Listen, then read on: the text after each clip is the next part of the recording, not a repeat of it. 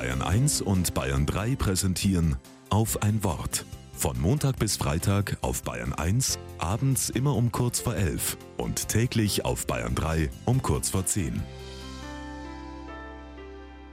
Mit Schwester Gabriela Zinkel.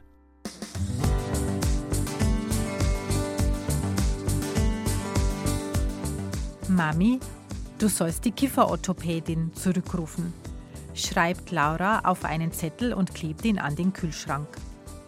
Darunter hingekritzelt ist ein offener Mund mit Zahnspange.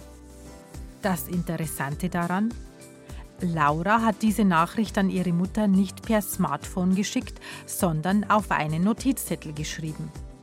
Es gibt ihn also nach wie vor und er ist nicht totzukriegen. Der Notizzettel. Bester Beweis dafür ist das riesige Angebot an Haftnotizzetteln, Memoblöcken, Karteikarten und Notizbüchern aller Art. Die Wahrscheinlichkeit, dass jeder Mensch täglich mindestens eine kleine Notiz auf Papier als Gedächtnisstütze verfasst, ist ziemlich hoch. Schließlich haben wir viel zu viele Dinge im Kopf und sind vergesslich. Notizzettel sind irgendwie lebensnotwendig. Selbst dort, wo es kein Papier gibt, kann man etwas notieren.